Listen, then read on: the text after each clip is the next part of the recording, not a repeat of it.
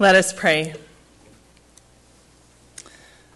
Holy God, as we come before your word today, plant your word in our hearts so we may grow more and more in you. We pray this in Jesus' name. Amen. Good morning. It is always my joy every year when we celebrate Children's Sunday. And I hope it is joyful for you too to be led in worship through the gifts and the voices of our children here at Taesong Church. Now, I know that there are some of you who may be like me and we do not have children of our own. There are some of you who have raised your children. They are now all adults and they are all out of the house. There are some of you who have raised your children. They are all adults and they have come back home to live with you. There are some of you who are now enjoying the privileges of being grandparents, 할머니 and 할아버지, and some of you who are eagerly awaiting to become grandparents. Then there are those of you who are currently raising your young children at home, maybe waiting for your first or your second born child, maybe in the early sleepless stages of the first couple of months maybe in the joys of watching your young toddler grow and experience new things for the first time. Maybe now with many young children, two or maybe even three, in different phases like we've seen so far in worship today. And for those of you who are especially blessed, you have teenagers in your home. God be with you. But no matter where uh, we are in our lives in relationship to children, as the family of God, we first recognize that we are all children of God, no matter how old we are, no matter how many children we have or we do not have. We are the daughters and the sons of our living God.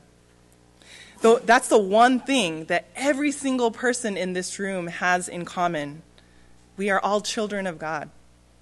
Second, no matter what, as the family of God together, I want us to recognize that all of us, each one of us, have a responsibility toward the lives of the children among us, even if they are not our own.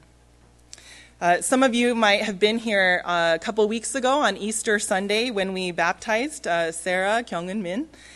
And as we do with all infant and child baptisms, we as a church, we made a promise to help raise them in faith.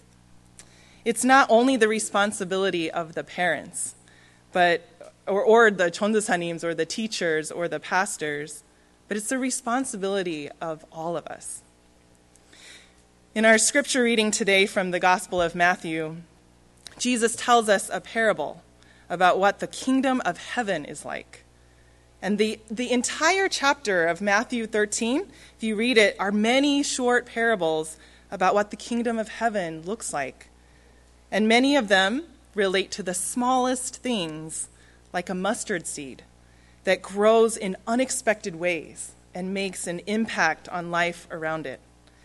Uh, basically, I think that's telling us that every little seed that we plant, every little action that we take, Every prayer that we pray can be planted in the hearts and lives of somebody around us.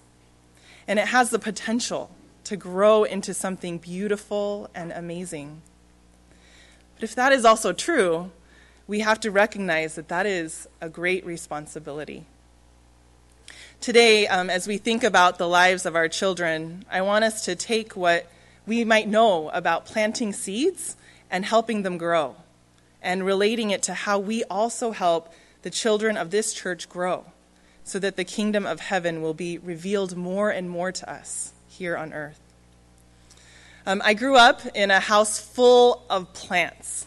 My house in Utah, my parents' home, it looks like a greenhouse on the inside. And we have a large backyard um, that blooms with life in the spring and summer months. Uh, I know many of you in this congregation are also gardeners, so you might know better than me. But I want to share some observations as I saw how my parents raised seeds and plants and helped them grow. So today I want to talk about five basic things that you need to plant a seed to help it grow.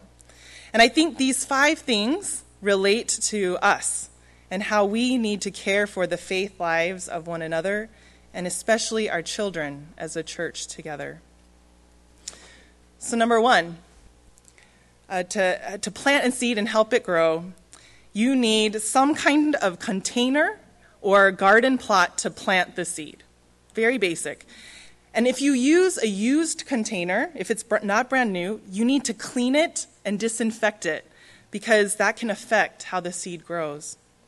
And if you have a, a garden plot, you need to pull out all the weeds first and, and uh, till the soil, meaning you have to unearth the soil and mix it up to prepare it. You know, the, the container or the garden plot for us is this church. We are one of the many gardens or containers to grow God's church deep and wide. But to prepare every garden or plot, we must constantly clean it, to pull out the weeds and disinfect it. Now, I don't mean we have to get out a vacuum and start vacuuming everything, but as a church together, we must continue to confess our sins. We have to confess our weaknesses and give them to God. We must, by our individually and all together, pull out the weeds in our lives that will affect the growth of all of those who come through our doors. We don't just do this one time and stop. You know that weeds keep growing over and over. So we always have to be pulling out those weeds. We have to keep the garden and the container clean. Not perfect. You don't have to keep it perfect. But we have to be mindful that the cleanliness in here will affect the seeds that are planted here.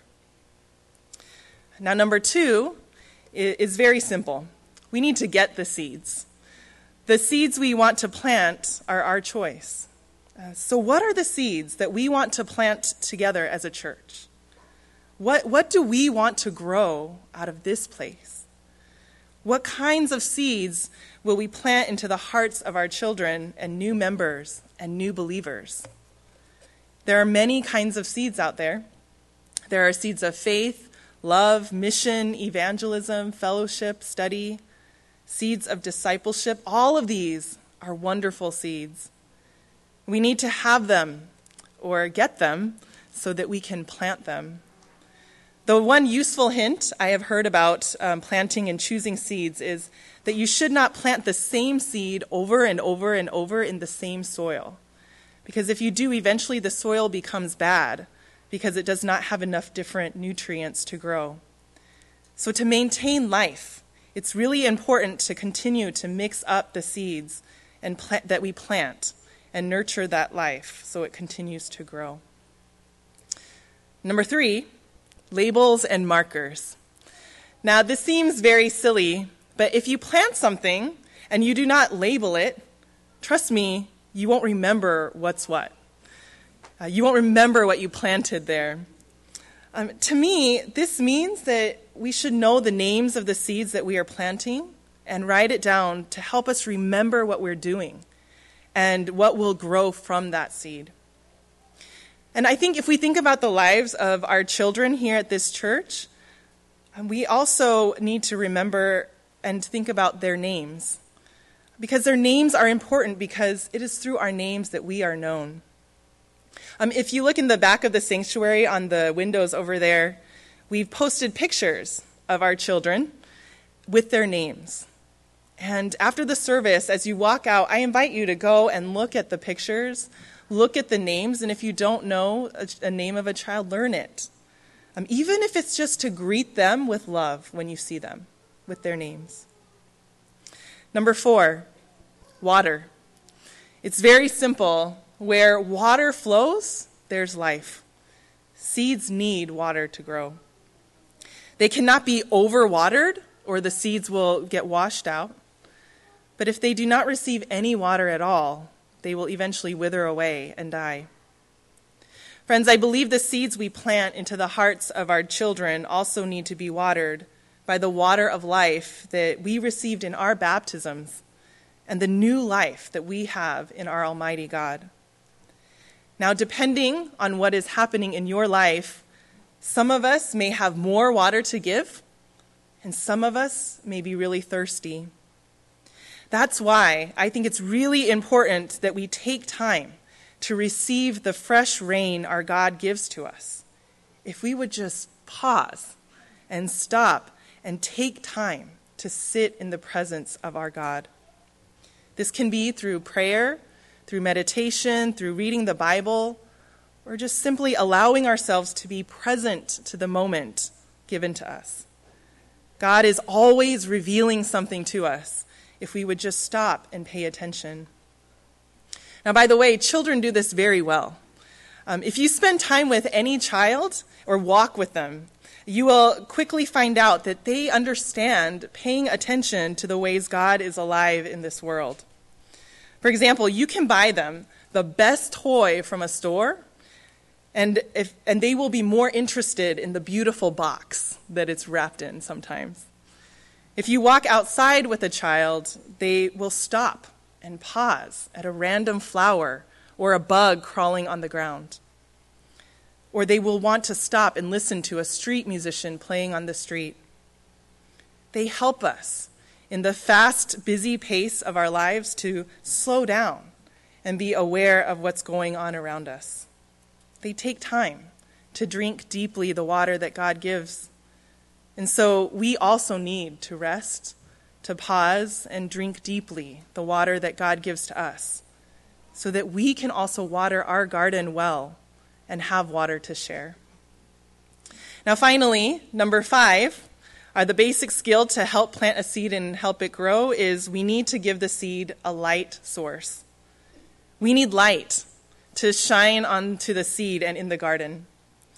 My friends, this light is the light of Christ, the light that gives growth to the seeds that we plant. Now, that might seem really obvious, but if we are honest with ourselves, we must admit that there are many times that we can be the clouds blocking the sunlight.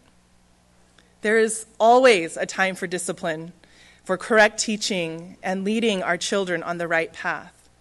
But do not let that overshadow the light that they need the freedom to be children because, as many of us know, they grow up very, very quickly. That seed quickly starts poking up through the soil to become something wonderful, and without light, they will continue to keep their heads down towards the soil. So let's allow God's light to fully shine on them so that they can learn how to look up toward the light, the light of the world that holds them and all of us in His hands. So, again, to plant seeds and help them grow, first we need the container and prepare the garden. We need to confess our sins and clean our hearts so our children can grow here well. Second, we need to get the seeds. What kinds of seeds do you want to plant? Find a gift that you have that you can share with a child or a teenager. Share your stories with one another. And don't let language or culture be a barrier to that. And young people, you guys can share your stories and your lives too with the adults around you. Get to know the names of the children around you. Calling them by name might make all the difference in how you care for them. Fourth, water the seed and the plant. And to do this, make sure you're not thirsty. And if you are, then take time to drink water so you can share the water of life. And finally, give the seed plant and light. Give children the room to grow, to see the light of the world, so that they might lift their faces toward the light as they grow more and more. And may we do so as well. Brothers and sisters, as we celebrate Children's Sunday today, let us remember this little parable about the little mustard seed. Jesus tells us that the kingdom of heaven is like that tiny little seed that was planted and ended up growing into the largest of all garden plants and becomes a large tree, so that the birds come and make nests in its branches. Let's remember that every child of God has the potential to grow into the largest of plants. and become a tree that gives shade, food, shelter, and life to the world around him or her, the kingdom of heaven. Because the truth is, we too, every single one of us, did not grow up completely on our own. Someone cared enough and planted a seed in us. Now, God gave the light and the growth, but somebody planted the seeds. They prepared the soil. They remembered our names. They watered us with just the right amount of water, and they exposed us over and over to the light. Friends, all of us in this room, whether you have gone to church since you were a baby or whether you came to know God as an adult, even for those of you who might be here just still seeking God, you are all here in this place because someone, someone planted a seed in your heart. You might not know exactly when it happened or how it happened, but a seed was planted in you, and that's why you are here today. So, how are you doing? Are you still a, a little budding plant, unsure of how you will grow? Are you growing, but you have days when you want to go back into the ground? Is your face lifted high into the sky? Are you a large plant flowering beautifully?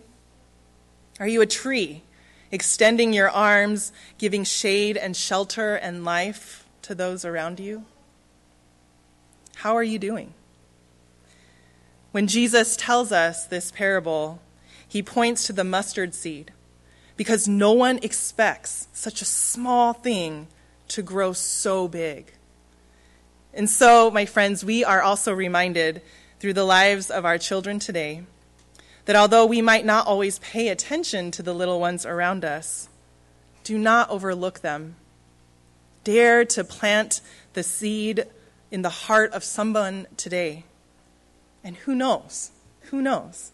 They might be the agents to bring the kingdom of heaven closer to us here on earth. Amen. Let us pray. Merciful and wonderful God, we begin by thanking you for the life of this church, where many have received the seeds of who you are in their hearts. God, we are all still growing in Christ and in faith.